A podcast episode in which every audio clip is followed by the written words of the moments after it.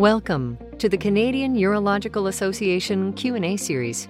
Our topic today will be cardiovascular risk with Dr. Jean C. Gregoire, associate professor from the Université de Montréal and interventional cardiologist of the Institut de Cardiologie de Montréal.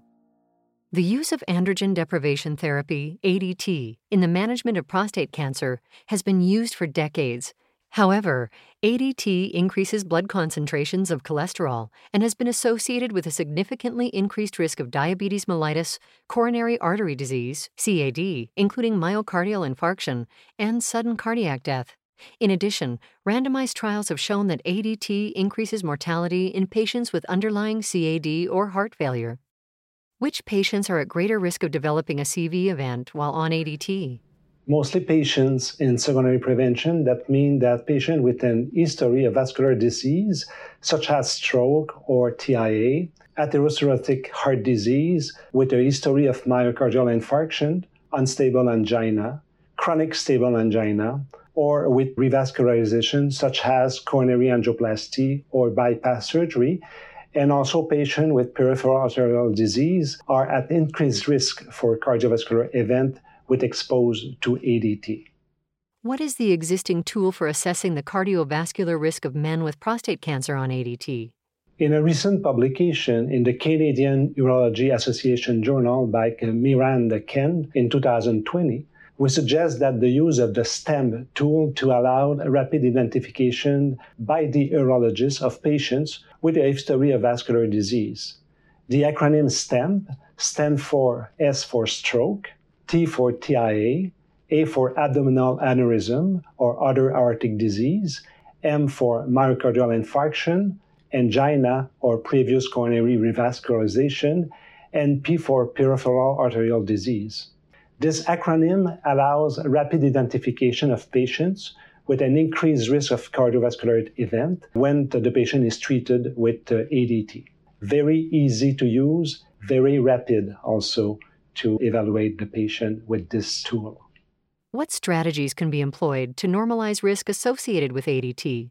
Because secondary prevention patients are at increased risk of cardiovascular complication from exposure to different kind of ADT, it is important to ensure that patients are stable and that all risk factors for vascular disease such as high blood pressure, diabetes, hypercholesterolemia, smoking habit, and lifestyle are addressed and normalized based on the current guidelines and recommendations.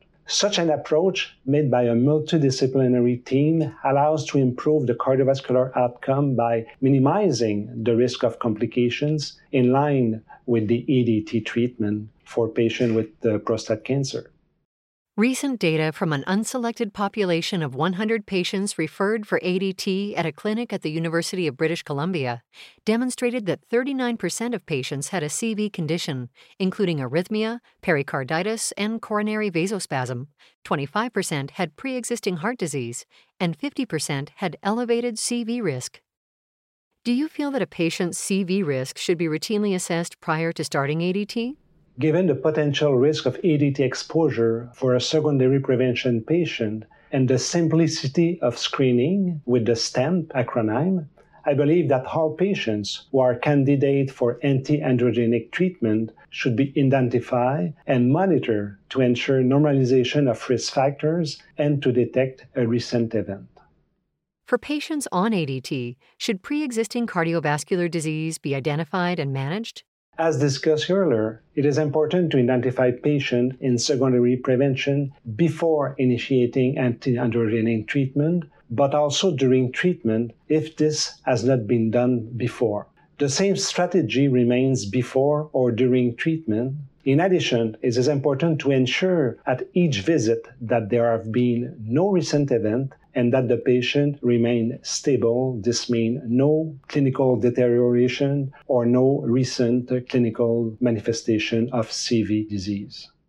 Which patients could benefit from a referral to a cardio oncology clinic to help mitigate their CV risk? You know, patient with a deteriorating heart condition should be evaluated by cardiologists for example, an exacerbation of heart failure, or, for example, patient with increased angina symptoms, the development of new or poorly controlled arrhythmia, those patients should be followed by a cardiologist. For traditional risk factor modification or treatment, such as high blood pressure, diabetes, dyslipidemia, usually management by the primary care provider is appropriate.